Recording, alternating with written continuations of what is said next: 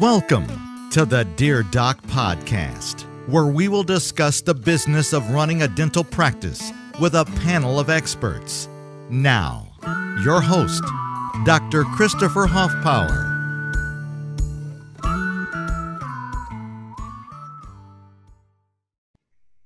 Hey guys, thank you for joining us for another episode of the Dear Doc podcast. This is Doc Hoffpower, and I'm coming to you from my studio here in Alvin, Texas. I'm joined again by the young, lovely, and brilliant Kinsey Broxson, which, by the way, Kinsey is spelled with a Z. I spelled Yeah. it wrong everywhere I posted her name the last time she was on. So uh, she has come on today to address uh, a couple of letters, a couple of posts that I sent to her. Uh, that she thought perhaps we could uh, shed some light on. Now, uh, some of these are not Dear Doc letters, but I'm going to treat them all as if they were. So let's begin. Dear Doc, United Concordia has been sending payments to my previous practice that I was an associate with, and they have been cashing it. I have spent several letters to UC to purge the previous workplaces, and they refuse to do it, saying that it has to come from the office. Can you help me, please? Well, Kinsey, can we help this uh, this young doctor? Yeah, so on that one, um, whenever you change locations um, on your NPI, you need to go in and change the primary address in there because if it's at a previous location and the insurance company looks back at your NPI, then they're going to see that your primary practice location is the previous one that you were at. So you just change that. It's really easy, and then you just submit the application and it changes it.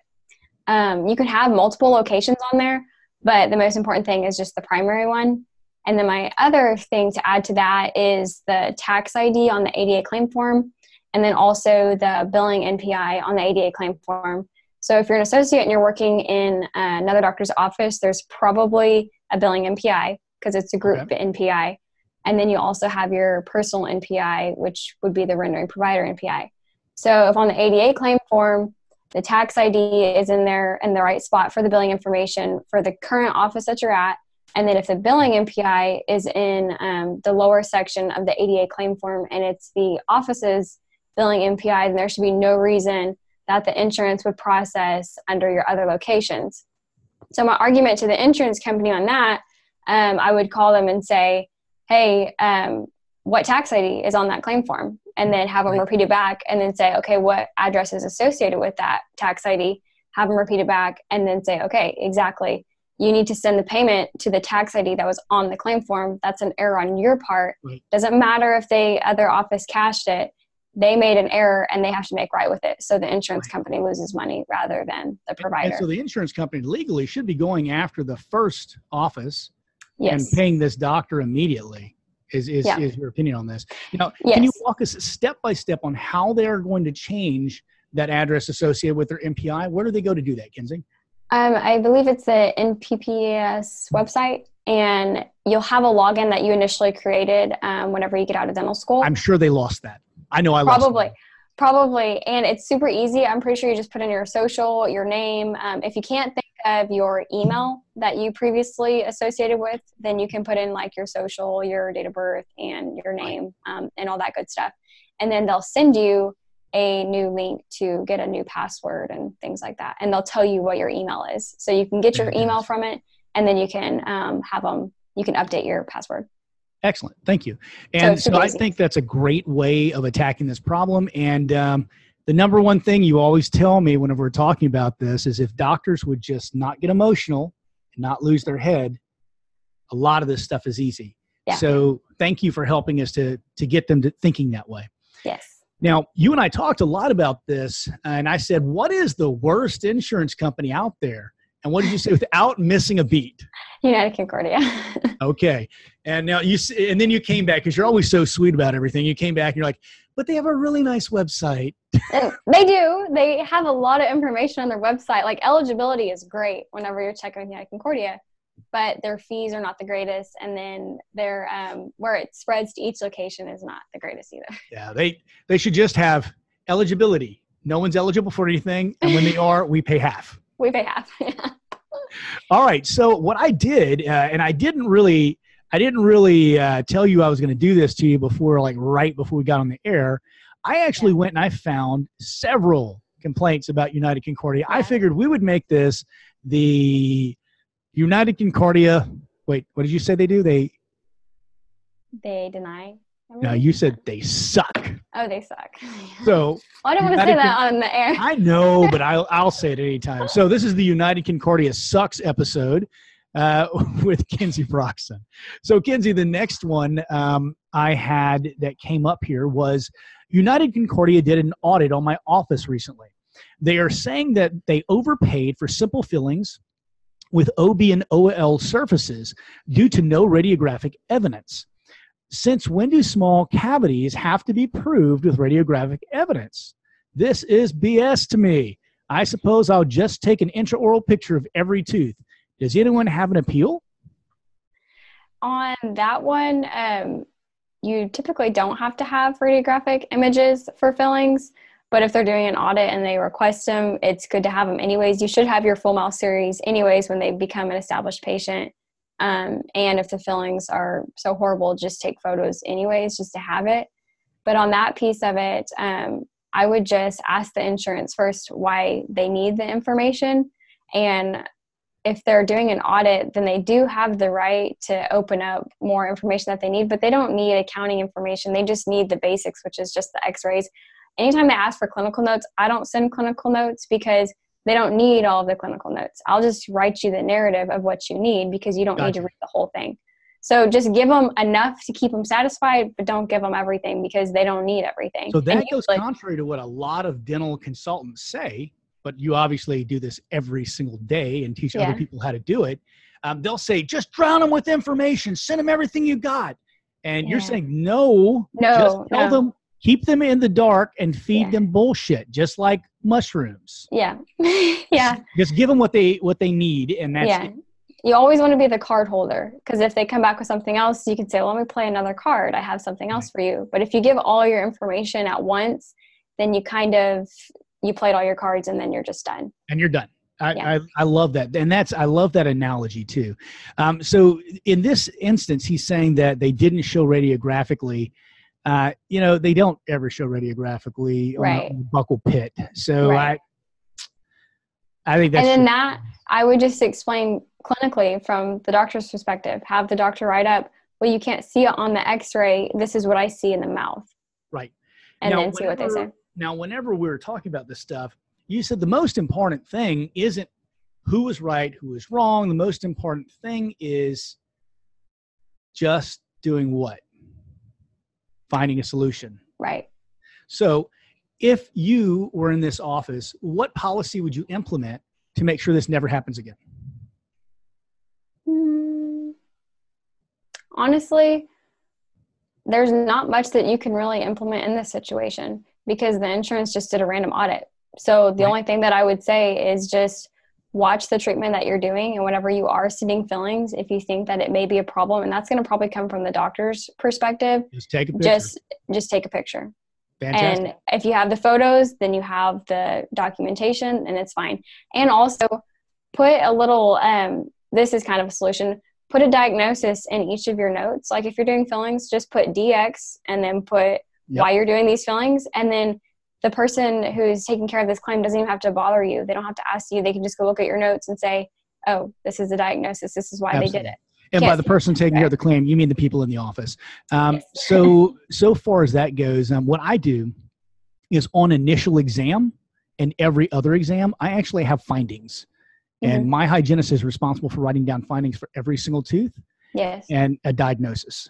Yes. So um, I, I'm not sure if that's the most elegant way of doing it, but it, it works for me. It helps a lot, I would say. I've seen it help a lot of doctors. If you just write down the diagnosis, take x rays and photos, you can never have too many. Absolutely. Okay, so uh, moving along, uh, we come to.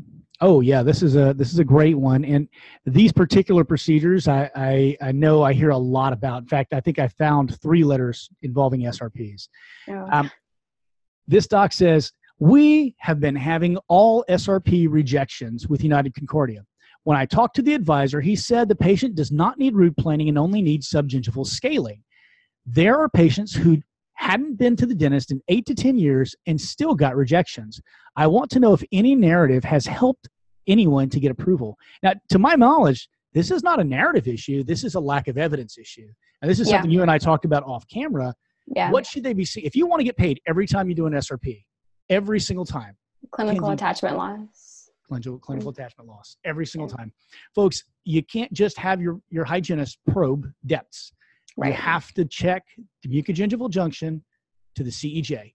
If you don't Mhm. have that information in there, then they can they can't diagnose, as we all know, but they can make a claim based upon lack of bone loss in your bite wings. Yep. Now, bone loss is only one of the very, very many things that go into the diagnosis of periodontal disease.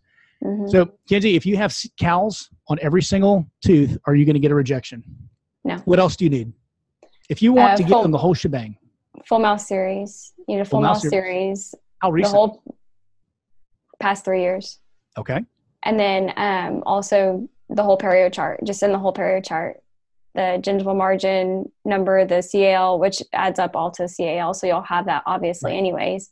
Um, and then also good narratives is moderate um, to severe um, sub and supracalc, moderate plaque or generalized periodontal disease, um, vertical, horizontal bone loss, um, bleeding throughout, things like that are key terms that the insurance company usually processes really easily.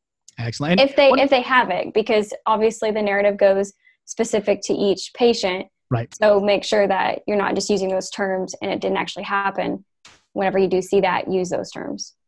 And and guys, if you're seeing this happen, um, obviously our website is not, or our, our Facebook page is not highly clinical, but this podcast will be much more clinical.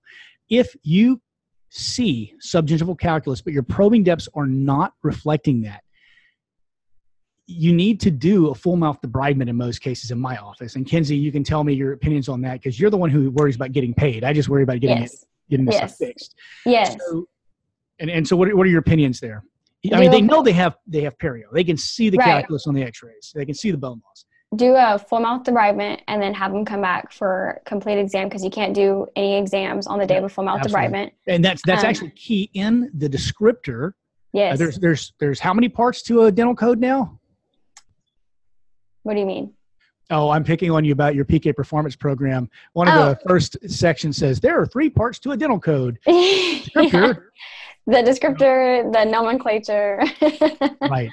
So, guys, in the descriptor for the full mouth debridement code, it specifically states that you can't make an exam. So you can't make an exam.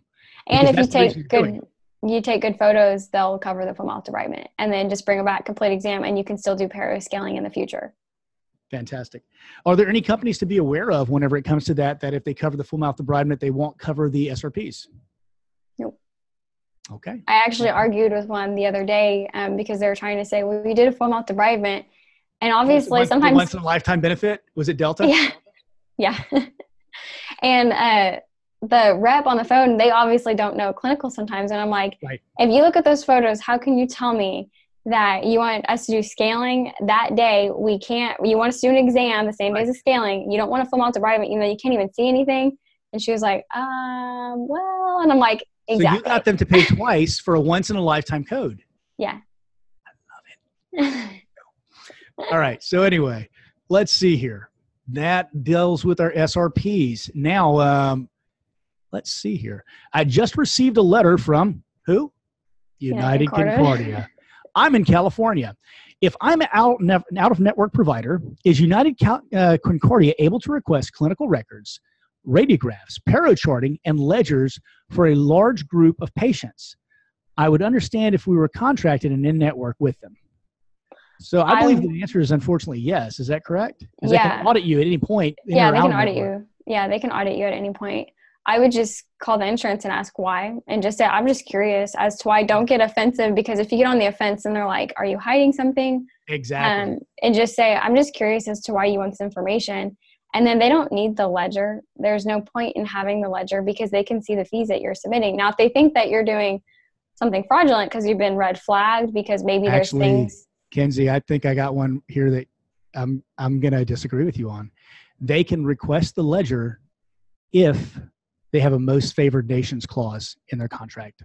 gotcha You, That's you know the one I'm talking about? Because yeah the most favored nations nations clause, when you sign that, well, you know he's not a network. Yeah. So they no, they can't request the ledger at all. But if you are in network, they can request your ledger because the the uh, most favored nation clause (MFN) Yeah. specifically says that they have the right to request that, and you signed the contract, so you actually gave them a right they didn't have. Yeah. Oh, that's So- unfortunate. Yeah. Well, I, I know all of your guys. Uh, you you help a lot of in network docs, but the, all of the guys you're working with now are are out of network, right? Yeah. Yeah. Okay, so um, let's take a look here. Uh, bum, received a letter. Okay, this is another received a letter. Uh, we just received a letter from United Concordia stating that any treatment over $750 will now require pre authorization or claims will be denied. Has anyone else received something similar to this? What BS? I have seen that come across here recently, and I see it more with like the government plans. Right, the not the ERISA plans. Mm-hmm. And just send the pre-authorization if that's what they're saying they want. If they're going to deny it, tell the patient. Unfortunately, your insurance um, says that we have to send a pre-authorization before you can have your treatment done, and maybe the patient can call the insurance company, get onto them, or their employer, however it's set up, um, and then just send it because you're kind of held to their standard. So Just- let's talk about pre authorizations. Now, you know that in the state of Texas, we're, Yes. ha- we're making some changes, baby. Yeah. So, and I, I know that one of the first things we talked about was that that new Yeah. bill going through, and you were Yeah. excited about it. So, unfortunately, that doesn't affect ERISA plans. Now, Right. are there ways that you can get pre-authorizations moved along more quickly? One of the problems is you get a patient who comes in who's, pain, who's in pain. Yeah. Oh, I'm sorry, you have to stay in pain because I have to pre-authorize the treatment, which of course is Right. not a guarantee of payment. Coverage. So, I, I know you're very specific on your words. She, I should have said coverage. She's right. I, I don't prefer to even use pre-authorizations ever. I always tell the patients that they're basically useless because they are. It's always an Oh, absolutely. estimate. Is there a way of um, I, using your Kinsey magic whenever you're talking to these people on the phone of getting those pre-authorizations moved faster though? Like, let's say you have a patient in pain. Um, have you have you ever done anything like that before? Honestly, I don't send pre-authorizations for patients in pain because I, either. I know I can get the money. Maybe that's taken. Maybe I'm taking too much pride in that, but I know if they're going to deny, it, I'm going to write an appeal and I'm going to get them to pay for it. You're no gonna, matter you're gonna get them to pay what pay no matter what.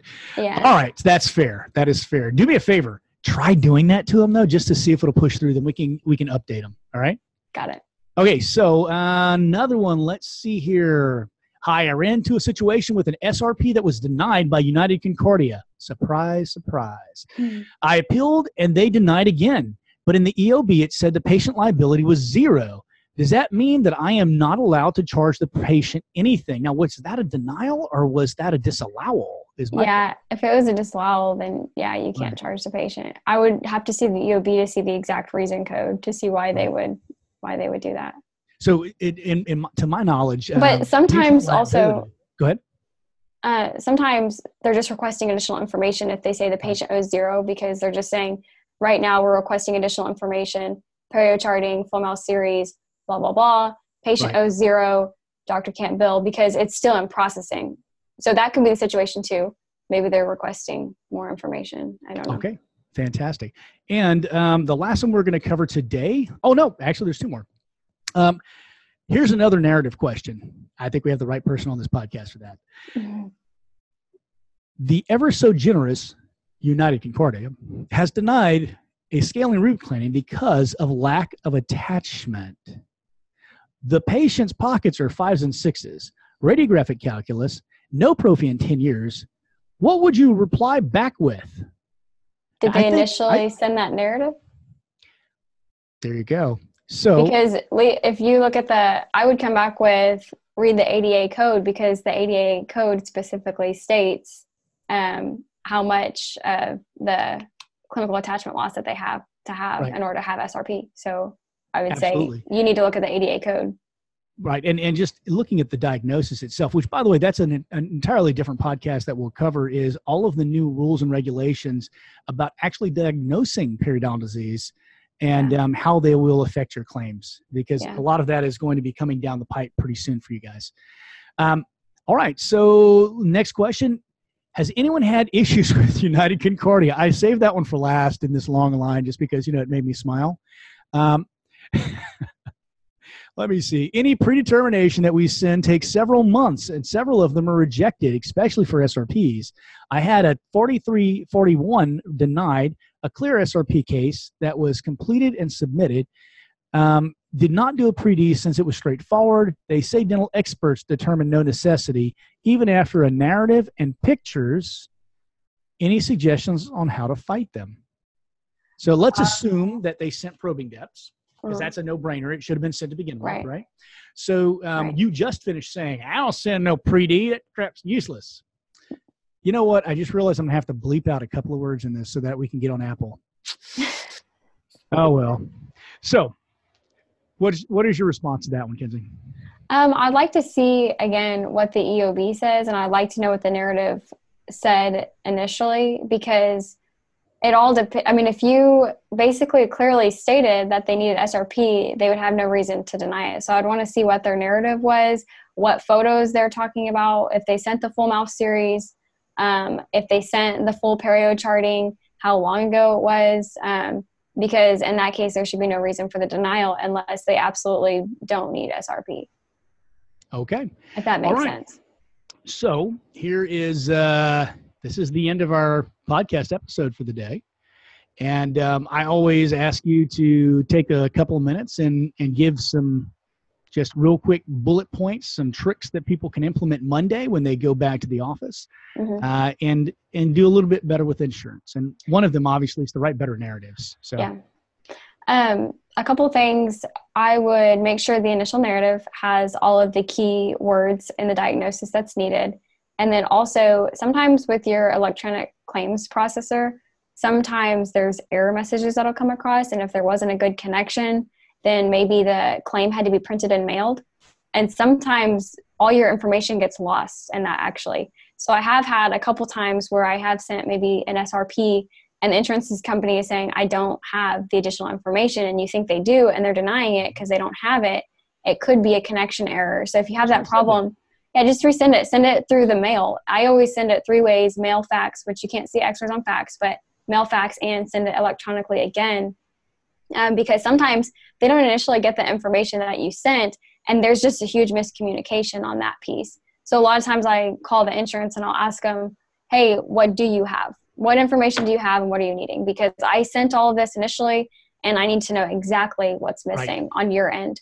And sometimes um, with the electronic claims processing sometimes if you have like um, if you have RemoteLite or used to be Tesia sometimes it goes straight to Tesia and then it goes or RemoteLite now and then it'll go to the insurance company. And so sometimes if you get stuck in that holding tank with RemoteLite and then it gets mis submitted to the insurance company it doesn't translate process or it doesn't process correctly either with the narrative. Right. so that could be some things that are happening. Um, and then also i would just say make sure you're taking the fmx sending the fmx doing the proper perio charting um, and then writing the proper narrative and that should get you paid pretty quickly Fantastic. I have a trick myself, if you don't mind, and you can correct me if I'm wrong, but I know I'm right. So, um, if you send a pano with an FMX, you will almost always get it denied. That's because there's actually an automatic screener set up yeah in the electronic clearinghouse. If, Yeah. however, you send two separate claims, one which has the pano and one which has the FMX, you almost always get paid. Mhm. Hope I made That's you true. guys some money. that's true All right, guys. Thank you for joining us on the Dear Doc podcast. And Yeah. thank you for wasting yet another 30 minutes of your life listening to the sound of my voice. I hope you have a fantastic week, and we'll see you again in the next episode. Bye. Thanks for listening to the Dear Doc podcast, your source for the business and legal questions associated with your dental practice. Don't forget to subscribe to the Dear Doc podcast on all major platforms.